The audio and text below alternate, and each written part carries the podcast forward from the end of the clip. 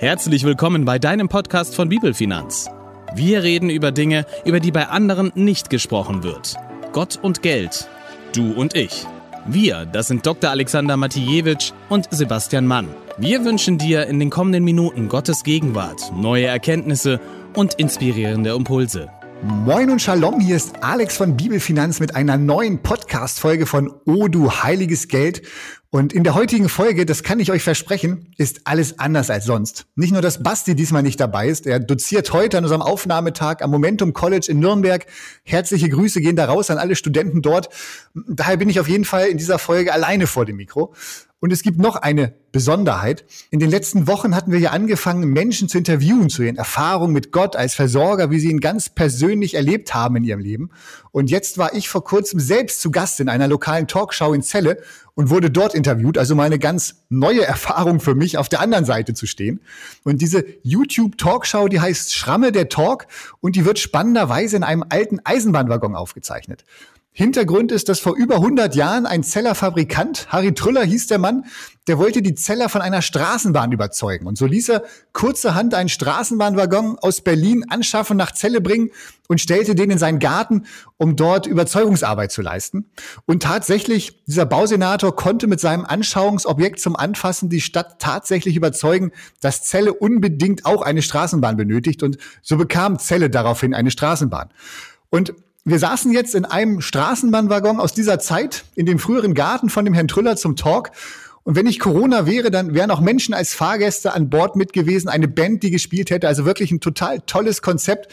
Und dort durfte ich jetzt als Gast dabei sein und wurde über unseren Podcast interviewt. Oh, du heiliges Geld, das war das Thema der Talkshow. Und es entwickelte sich dann wirklich eine, ja, super spannende Reise in dem Gespräch rund um unseren Umgang mit Geld, Zeit, Beziehungen, was bewirkt Geld im Leben von Menschen? Welchen Stellenwert hat Geld in deinem Leben? Ja, welche Verantwortung ist aber auch mit Geld verbunden? Was ist wichtiger als Geld im Leben? Wie vermeide ich Streit ums Geld, gerade in Bezie Beziehungen? Also viele, viele spannende Themen, die wir da angerissen haben. Und daneben erfahrt ihr auch eine ganze Menge noch über mich, was mich motiviert in meinem Leben. Ihr könnt jetzt einfach dranbleiben. Die Tonspur vom Talk folgt gleich. Oder wenn ihr mögt, könnt ihr euch auch gerne die Aufnahmen aus dem Eisenbahnwaggon als Video anschauen. Den Podcast beziehungsweise die Talkshow gibt's bei YouTube. Den Link findet ihr in der Beschreibung von diesem Podcast, aber auch auf unserem Instagram-Account. Und jetzt wünsche ich euch viel Spaß mit Schramme der Talk. Herzlich willkommen zu Schramme der Talk. Endlich wieder nach der Sommerpause mit einem Gast, der ein Thema mitbringt, O du heiliges Geld. Dr. Alex Matjewitsch. O du heiliges Geld, lieber Alex. Mhm. Das ist ja eigentlich ein Titel, wo ich als Theologe sagen würde, oh, erstmal Vorsicht. Wie bist du darauf gekommen? Ähm, naja, wir haben natürlich schon so ein bisschen was Provokantes gesucht. O du heiliges Geld ist ein Podcast von uns, den ich mit einem guten Freund jede Woche rausbringe. Und da geht es letztendlich genau um Finanzen aus biblischer Sicht. Äh, das, was für viele wie du auch schon sagst, erstmal gar nicht zusammenzupassen scheint, sondern sich vielleicht so eher beißt, Gott und Geld, Jesus, Konsum. Äh, das sind häufig zwei verschiedene Welten. Aber wir haben festgestellt, eigentlich äh, ist es nichts, was sich beißt, sondern die Bibel sagt unheimlich viel zum Thema Finanzen, Umgang mit Geld und Besitz. Und deswegen haben wir diesen Titel gewählt, O du heiliges Geld. Jetzt könnte man denken, du erwähnst die Bibel so viel, du bist auch Theologe. Aber du hast äh, Wirtschaftswissenschaften studiert, promoviert auch. Und äh, wie bist du überhaupt dazu gekommen? Äh, du machst Finanzberatung. Äh, wie bist du dazu gekommen, das zu machen auch? Ja, also ich habe in Hannover studiert unter anderem und habe damals einen Vortrag gehört von Howard Dayton und von ähm, Earl Pitts, äh, zwei Amerikaner oder einer Kanadier, einer Amerikaner. Und die haben über Finanzen aus, aus biblischer Sicht was völlig anderes erzählt als das, was ich aus der Uni kannte. Und dann habe ich selber angefangen, letztendlich das, was ich an der Uni höre, über Geld, über Umgang, über Wirtschaftssystem, zu vergleichen mit dem, was man in der Bibel nachlesen kann. Ähm, habe am Anfang eher geguckt, was, was ergänzt sich, was sind Parallelen, aber musste dann auch feststellen, dass es auch relativ viel gibt, was sich ja, eher fundamental widerspricht und entgegensteht. Und daraus ist dann die Idee entstanden, das einfach weiter zu verfolgen. Und so bin ich seit 2000 ungefähr mit diesem Thema unterwegs, zu gucken, was sagt die Bibel wirklich zum Umgang mit Finanzen, auch wenn ich keine Theologie studiert habe. Da hat mir vielleicht damals der Mut gefehlt. Aber du hast viele Entdeckungen da gemacht. Ja, was was gibt es da so zu entdecken? Also wenn ich äh, mit Leuten als Pastor über Geld rede, dann sagen die, ach ja, schnöder Mammon und so, böses Geld. Äh, was ja, hast du da entdeckt? Ja, also wenn man genau hinguckt, ich habe es nicht gezählt, aber ähm, der Howard Dayton, von dem ich den Vortrag gehört habe, der hat wohl mal nachgezählt, es gibt über 2000 Bibelverse, die sich tatsächlich mit diesem Umgang des Menschen und seiner Verantwortung für Geld, für Besitz beschäftigen. Fast die Hälfte der Gleichnisse, die Jesus erzählt hat, oder zumindest die uns überliefert sind in den Evangelien, behandeln diese Verantwortung des Menschen für, für, äh, für Finanzen und für Besitz, sodass man fast sagen könnte, das war eines der Hauptthemen, was Jesus auf dieser Erde hatte, unser Umgang mit Geld. Nur ich habe die Befürchtung, wir haben es, oder vieles von dem, was er gesagt hat, so ein bisschen vergeistlicht und auf eine abgehobene Ebene gehoben. Ähm, ein Beispiel, du hast konkret gefragt, ist das, was er, das Gleichnis, was er zum Beispiel erzählt von den anvertrauten Talenten, Matthäus ja. 25. Ähm, da denkt man, liegt vielleicht auch an der deutschen Sprache, sofort bei Talent an, an Begabung, Fähigkeiten, die, genau. die jemand seinen drei Dienern anvertraut. Aber wenn man in den Urtext schaut, muss man sagen, Talent war damals eine Geldeinheit. Und zwar die, die größte Geldeinheit, die man damals hatte. Das heißt, dieser reiche Mann, der in diesem Gleichnis erwähnt wird, hat seinen Knechten umgerechnet, ja, knapp vier Millionen Euro, wenn man es in heutiger Währung, in heutiger Kaufkraft aus ausgedrückt äh, anvertraut, dass die damit vernünftig umgehen sollen. Also nicht Begabung, Fähigkeiten, sondern äh, tatsächlich ganz handfest Geld. Mann, oh Mann, also 4 Millionen Euro, das ist ja schon eine ganze Menge. Das hat was mit Verantwortung ja. zu tun. Und äh, wenn du Menschen berätst, äh, fragst du sie da auch nach ihrer Verantwortung für das, was ihnen anvertraut ist? Äh, nicht zuerst, nicht als allererstes, aber es kommt schon zur Sprache. Aber ich glaube, das ist auch ein Unterschied äh, von mir als, als Finanzcoach gegenüber vielleicht manchen anderen Beratern, wobei ich will ja keine, keine Werbesendung machen, aber, aber schon auch zu fragen, ähm, ah, was bedeutet Geld dir ganz konkret, lieber Kunde? Ähm, was assoziierst du auch mit Geld? Was für Emotionen löst das in dir aus? Weil häufig die erste Aussage, die erste Aussage ist eigentlich, ja, Geld ist ein Zahlungsmittel, äh, ganz rational. Aber wenn man dann ehrlich zu sich selbst ist und, und tiefer nachfragt, stellt man doch schnell fest, ähm, dass es meistens in Menschen irgendwelche Emotionen auslöst. Ich habe dann zum Beispiel auch im, im, Coaching so verschiedene Postkarten mit verschiedenen Motiven, wo Menschen gucken können, wo finde ich mich wieder. Die einen empfinden Freiheit, Sicherheit durch Geld, andere Druck oder, oder sogar Ängste, die, die Geld in ihnen auslöst oder der Gedanke daran. Und dann gucke ich natürlich schon auch, ähm, was ist die Ursache, ja? was, was gibt dir Sicherheit zum Beispiel daran oder was löst diese Ängste aus? Und später kommt man natürlich dann auch auf, auf Thema Verantwortung, gerade wenn es um, um Geldanlagen geht. Äh, liegt es letztendlich an jedem selber, ob er, wenn er Geld anlegt, das anlegt, ich sage immer zum, zum Segen, ja, um Menschen zu helfen oder der Schöpfung zu dienen oder auf der anderen Seite, um vielleicht Waffen, Suchtmittel oder sonst was für Industrien zu fördern, die man vielleicht also es gibt verschiedene Potenziale, was man mit dem Geld auch machen kann. Äh, es kann dreckig sein, es kann aber auch äh, Gutes bewirken. Aber es gibt auch viel Streit ums Geld. Ich merke das als Pastor, gerade zum Beispiel, wenn es dann ums Sterben geht und ums Vererben geht auch, äh, wie Streit entbrennt auch um äh, Erbe, Kapital, Geld und so weiter. Das ist das eine. Und das andere merke ich, Menschen die fleißig sind, viel sparen, vielleicht auch manchmal geizig und am Ende des Lebens ist zu viel da, eigentlich mehr als sie gebraucht hätten. Hätten ihr Leben vielleicht doch einfacher leben können. Wie empfindest du da die Menschen, die zu dir kommen? Äh, manche haben wahrscheinlich zu wenig Geld, haben Schulden auch und manche wissen gar nicht, äh, was sie machen sollen. Ja, das, das ist die Bandbreite, genau wie du sagst.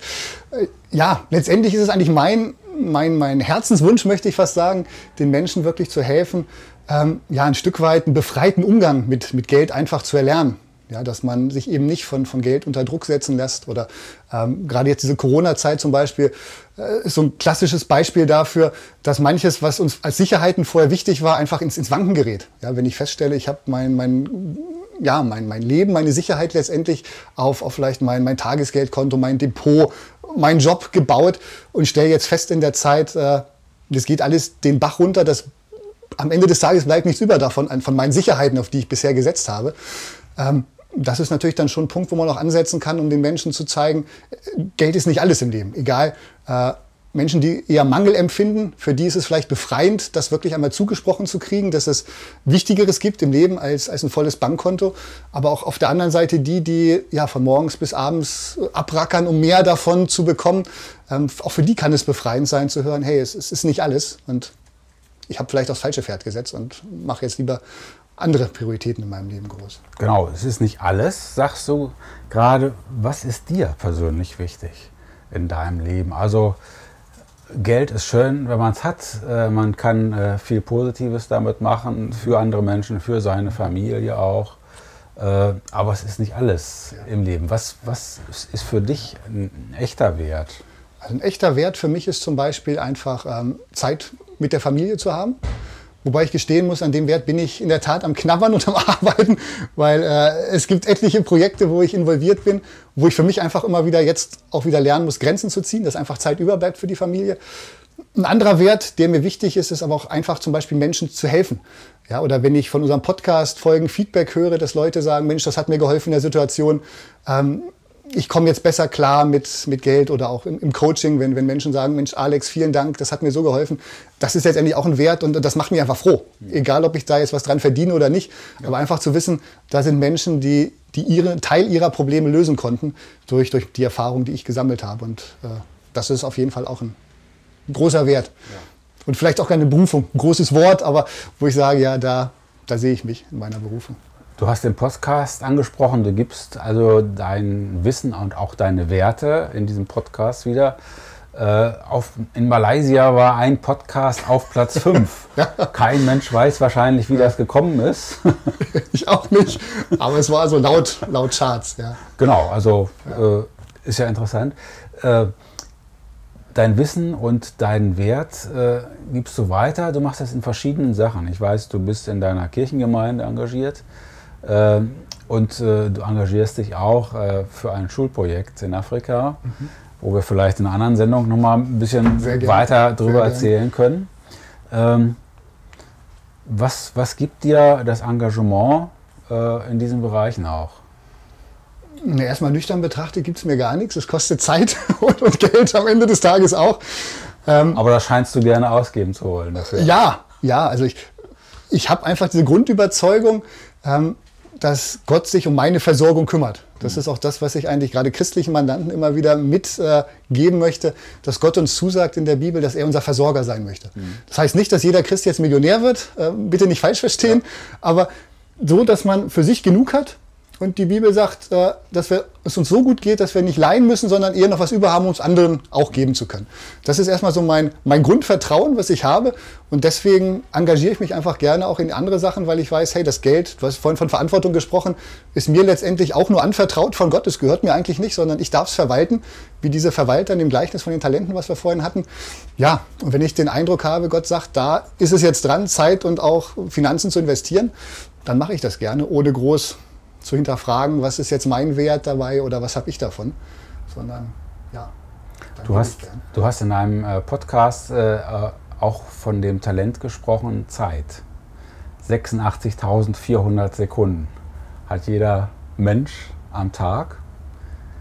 Die Frage ist, wie gehe ich damit um? Ja, gute Frage. Da sprichst du gleich meine persönliche Schwachstelle an. Äh, der Podcast war vielleicht so ein bisschen äh, ja, Selbsttherapie, da eine halbe Stunde dem Podcast-Hörern meinen aktuellen Kenntnisstand weiterzugeben. Ähm, das ist, glaube ich, eine der, der größten Verantwortungen, die wir haben. Wie gehen wir mit unserer Lebenszeit letztendlich um?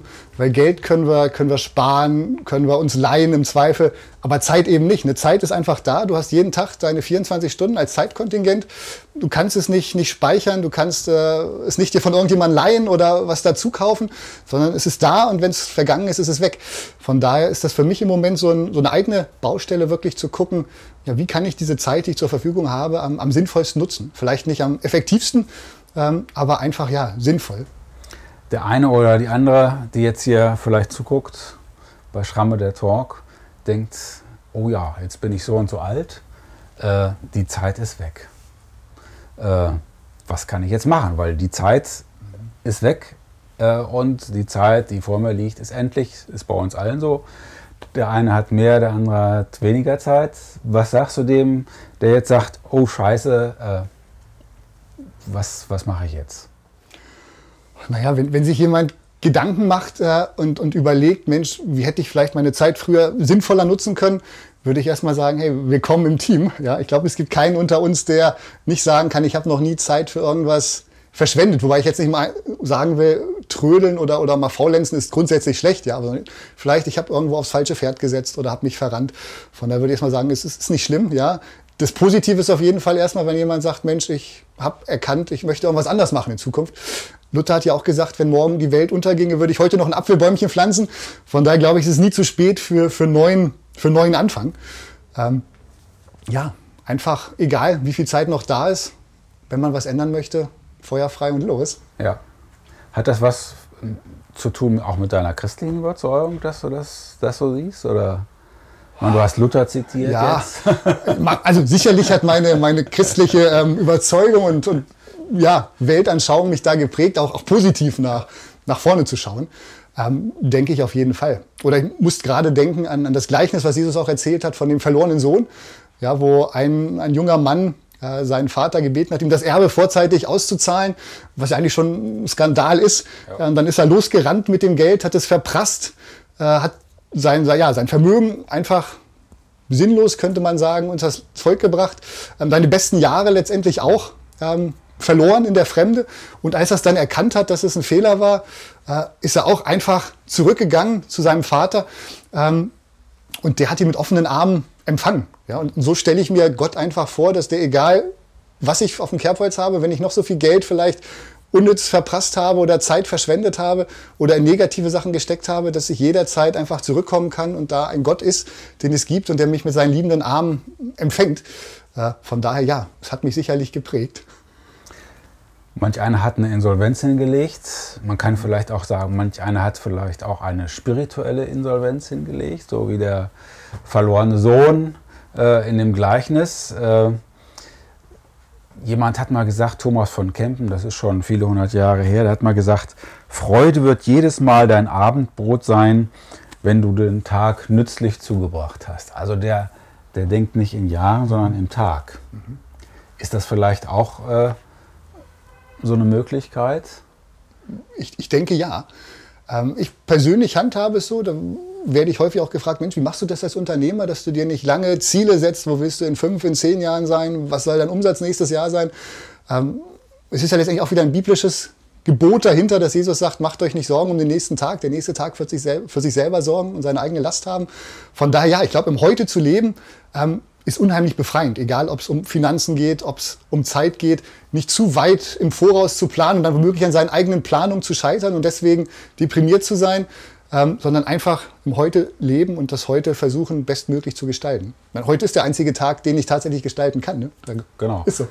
Das heißt, Zufriedenheit äh, fängt auch in kleinen Schritten an. Ja, definitiv. Und trotzdem hast du aber auch die große Perspektive, wenn du Leute berätst. Äh, da geht es ja im Grunde auch um die Lebensperspektive, um die Vorsorge und so weiter, um die, um, um die größeren Zeitraum, auch wenn man nicht genau weiß, wie groß ist mein persönlicher Zeitraum jetzt. Äh, da bist du dann auch, auch wieder der Wirtschaftswissenschaftler. Ja, aber nicht nur. also klar, wenn man über, über Rentenplanung zum Beispiel spricht, ähm, logischerweise muss man dann irgendwelche Annahmen zugrunde legen oder über Kapitalanlagen, dass man natürlich wissen muss, über was für einen Anlagezeitraum spreche ich.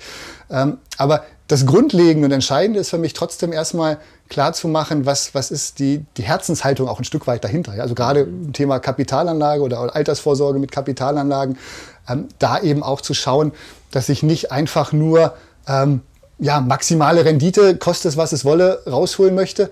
Äh, auch gerade mit, mit Christen dann entsprechend zu reden, was, was ist eigentlich die Herzenshaltung hinter dem Investment? Also welches Ziel konkret möchtest du erreichen? Ähm, sei es Altersvorsorge, sei es vielleicht eine, eine Weltreise mit Alter X oder sonst was.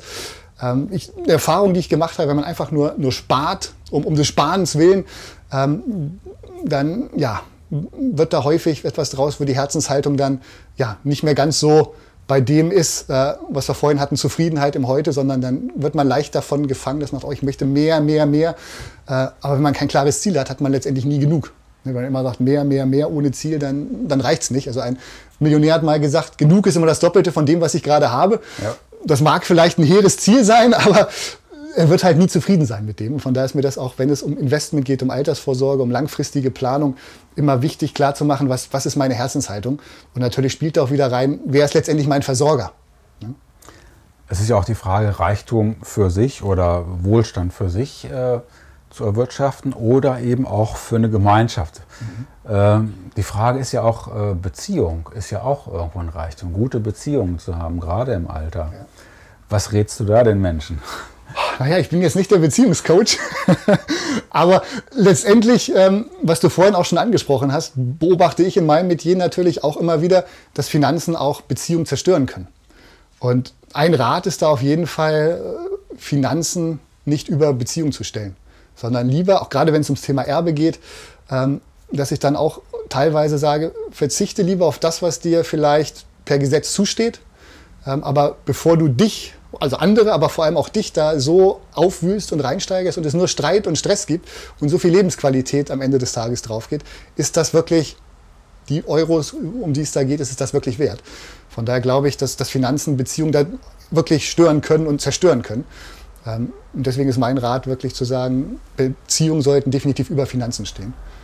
Also wer zu dir kommt, äh, der macht, äh, denke ich mal, eine Bilanz nicht nur seine Finanzen, sondern natürlich auch Perspektiven seines Lebens. Und ich glaube, beides, beides gehört auch zusammen. Ich merke das oft, wenn ich in Familienunternehmen bin, die vielleicht gut gewirtschaftet haben, aber wo es dann großen Streit gibt, wer wird nun Nachfolger, äh, wer kriegt welchen Teil davon. Und die Bilanz dieser Familie ist dann oft, man geht im Streit auseinander und das Unternehmen geht auch oft den Bach runter. Äh, und äh, keiner ist zufrieden mit dieser Bilanz auch. Äh, ich habe für mich mal gedacht, äh, das Geld ist so böse wie du selbst. Äh, ist ja. eine These von mir und ist vielleicht auch, äh, das Geld ist auch so gut wie ich selbst. Ähm, ich habe einiges, einiges in der Hand dazu. Und äh, ein Zitat habe ich gefunden von jemandem, äh, ein Theologe, Hermann Betzel, der ist schon lange tot, gerade noch so den Anfang äh, des Ersten Weltkriegs miterlebt, die ganzen sozialen Umbrüche damals auch äh, und Armut, Diakonie. Und der hat mal gesagt, der Schlüssel zum Herzen der Menschen wird nie unsere Klugheit, sondern immer unsere Liebe sein. Da könnte man auch sagen, der Schlüssel zum Menschen und zu meiner Zukunft ist, sind nicht die Finanzen, sondern auch die Beziehungen. Wie siehst du das? Würde ich einfach blind unterschreiben, Per. ja, es ist so, weil Beziehungen überdauern letztendlich jede Wirtschaftskrise, wenn wir sie unabhängig machen von, von, von finanziellen Fragestellungen. Und Finanzen sind letztendlich immer endlich. Es kann immer irgendwas passieren, was meine Anlage, was äh, mein Vermögen dahin rafft. Ja, und wenn ich dann nur auf Geld gesetzt habe, aber null Beziehung nebenbei hatte, weil die alles, alles dem, den Finanzen untergeordnet habe, dann stehe ich am Ende des Tages alleine da. Aber wenn ich Beziehung gepflegt habe, dann können meine Finanzen noch so den Bach runtergehen. Wenn ich da ein Netzwerk habe, wirklich von starken Freundschaften, die mich tragen, dann kann mir das finanziell sogar auch wieder am Ende des Tages helfen, ja. dass die mir helfen.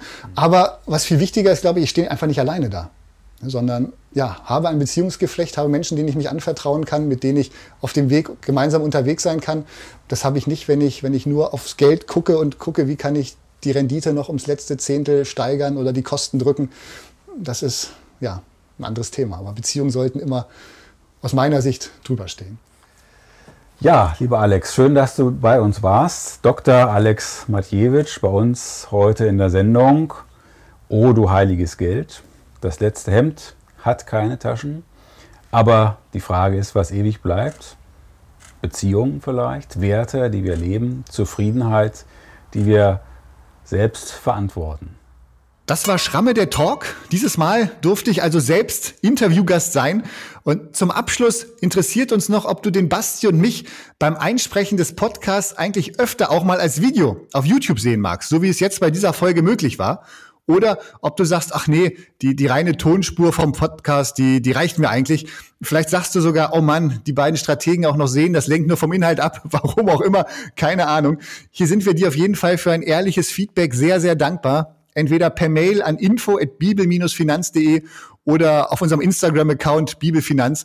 Da hilft uns deine Meinung echt super weiter, wie wir uns technisch für die Zukunft weiter aufstellen sollen. Nun wünsche ich dir aber erstmal ein mächtig gesegnetes Wochenende. Mach's gut. Das war der Podcast von Sebastian Mann und Dr. Alexander Matijewitsch. Bitte vergiss nicht, uns zu abonnieren, wenn es dir gefallen hat. Hast du Fragen zu der Folge oder inhaltliche Ideen für neue Podcasts? Dann freuen wir uns auf deine Kommentare. Weitere Informationen, Termine und Podcastfolgen findest du online unter bibel-finanz.de. Gott segne dich.